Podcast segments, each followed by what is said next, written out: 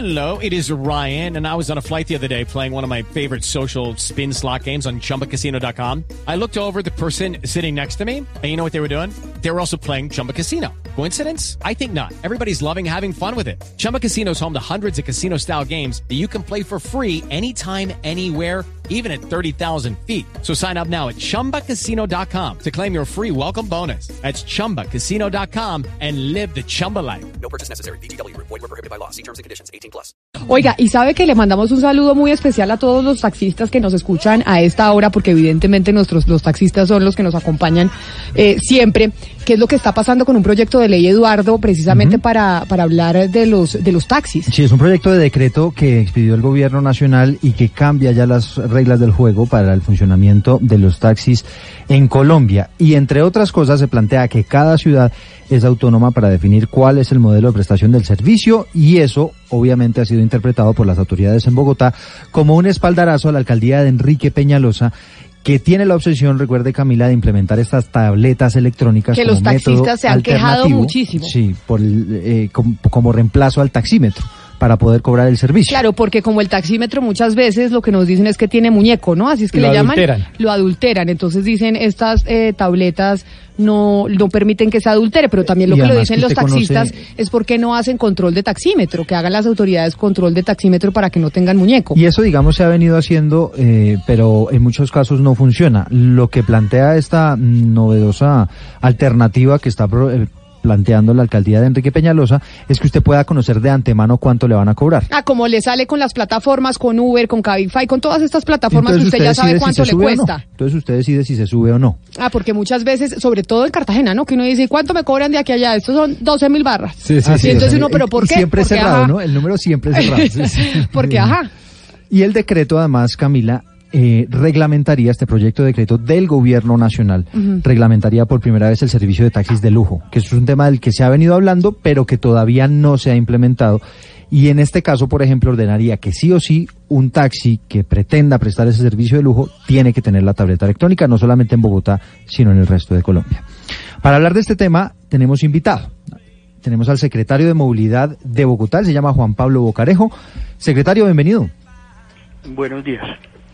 Bueno, secretario, cuéntenos un poquito este proyecto de decreto. ¿Cómo lo reciben ustedes? ¿Como un espaldarazo a ese mm, mecanismo que ustedes vienen implementando ya desde hace varios meses? Sí, nosotros llevamos pues tres años trabajando en transformar el sistema de taxis, que es un sistema que pues desafortunadamente ha perdido mucha legitimidad en los bogotanos. Es un sistema que es percibido como inseguro, como incómodo, y pues hemos venido trabajando en unas alternativas eh, que yo creo que es importante resaltar que no es únicamente el tema de la tableta. El tema de la tableta es completamente accesorio y de hecho en este decreto queda aún más eh, claro que eso no es lo importante. Lo importante es tener todo un sistema tecnológico que nos apoye eh, realmente a mejorar el, el- el servicio. Doctor Bocarejo, cuando Eduardo estaba presentando la información, decía el gobierno nacional ya tiene publicado un proyecto de decreto con el cual cambiará las reglas de juego para el funcionamiento del servicio de taxis en el país. En el caso de Bogotá, ¿cómo va a ser ese cambio de las reglas de juego? ¿Qué es lo que va a cambiar de cómo funciona hoy el tema de los taxis a lo que ustedes van a implementar? Camila, el año pasado nosotros ya teníamos toda una estrategia para que todos los 50 mil taxis de Bogotá fueran taxis inteligentes. Teníamos un calendario por placas en donde le pedíamos a cada uno de estos vehículos, a las empresas, a los propietarios, que eh, pusieran las tecnologías para poder hacerle un seguimiento al taxi durante todo el día, para que cuando usted se subiera al taxi, usted tuviera la información de cuánto le iba a costar la carrera desde el principio. El taxi era una combinación entre un Waze eh, y lo que hacen las plataformas, es decir, esta es la mejor manera, la manera más rápida para llegar a su destino y esto es lo que usted tiene que pagar desde el principio y no hay discusión. Pero además tenía un sistema muy interesante de seguimiento de los taxistas ellos mismos. Uno de los grandes problemas que tenemos en Bogotá es que no muchas veces quien está conduciendo el taxi no es la persona autorizada y hemos tenido grandes incidentes, tragedias y el que está manejando el taxi pues no era el conductor que lo había estar haciendo. Entonces había muchas cosas eh, utilizando la tecnología que nos iban a servir pero desafortunadamente teníamos un problema jurídico y es que la resolución que expidió el Ministerio de Transporte en ese momento, que era con la cual nosotros construimos nuestro proyecto, tuvo un problema eh, de forma. No se surtieron los pasos suficientes. Esto fue demandado en el Consejo de Estado y el Consejo le dijo al Ministerio, usted tiene que volver a expedir la resolución. Entonces, hace una semana, el Ministerio presenta este decreto mucho más ambicioso porque trata temas muy interesantes para mejorar eh, el servicio de taxi en todo, en todo el país. Esto es, secretario, eh, como un respaldo a las medidas que ustedes han venido implementando, ¿no? Pues como le decía, eh, nosotros ya teníamos ese respaldo porque fue con base en lo que ha hecho el ministerio que habíamos construido todo el proyecto. Claramente, pues sí estamos eh, muy agradecidos con el gobierno nacional, con el Ministerio de Transporte, eh, porque de alguna manera esa visión que nosotros planteamos de cómo mejorar el servicio de taxi, pues se está recogiendo para todo el país y en efecto nos están dando unas herramientas básicas para poder ya implementar esto en Bogotá, Pero probablemente será la primera ciudad. ¿Sabe, secretario, quienes no están muy contentos son los propios taxistas, que se han quejado muchísimo de este tema de la tableta electrónica, se siguen quejando porque dicen que no hay la rigurosidad necesaria de la policía, por ejemplo, para controlar las plataformas eh, electrónicas que estarían prestando pues este servicio de manera ilegal. Y ahora Luis Fernando Acosta plantean ellos la posibilidad de salir a protestar con chalecos amarillos, tal y como ocurrió en Francia. Pues eh, Eduardo, justamente lo que ha dicho eh, el gremio taxista es que están justamente desde esta semana promoviendo plantones en centros comerciales en donde tienen oficinas las plataformas tecnológicas de las que hemos eh, venido hablando, Uber, Cabify, ahora Didi, que fue justamente el detonante para que se volvieran a presentar el inconformismo de los taxistas. Y han dicho que tendrán chalecos amarillos en alusión al movimiento francés de protestas. Eh, justamente ellos también en alusión a las mismas protestas para, por su derecho al trabajo, pidiendo justamente que se hagan más controles por parte de las autoridades eh, en términos del funcionamiento de plataformas como Uber, Cabify, Didi y otras que vienen funcionando en la capital del país. ¿Qué responderle entonces a los taxistas, doctor Bogarejo? No, aquí hay que primero separar bien los temas.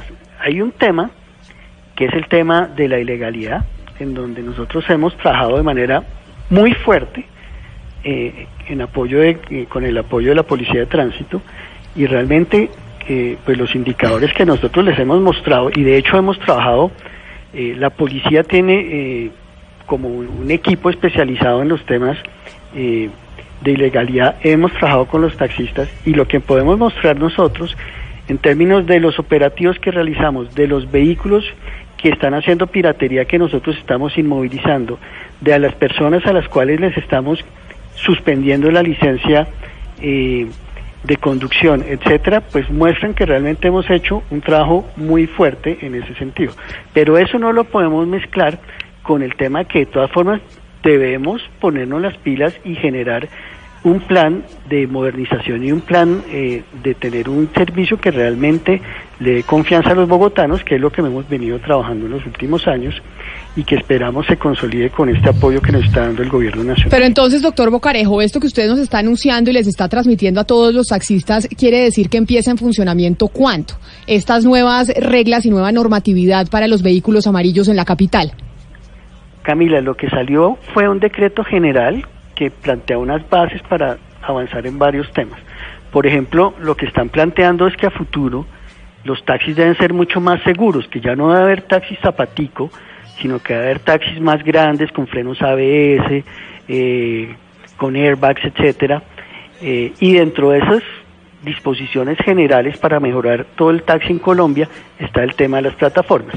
Ese es un borrador de decreto en el cual pues el, que quiera eh, puede dar observaciones, el Ministerio de Transporte va a resolver esas observaciones y va a expedir el decreto.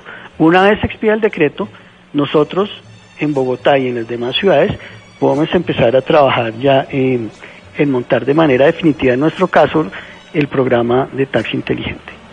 ¿Y los taxis de lujo, doctor Bocarejo, ¿Qué calculan ustedes? Y, y si se está ya pensando, por ejemplo, las empresas de taxi en adquirir esos vehículos necesarios para prestar ese servicio?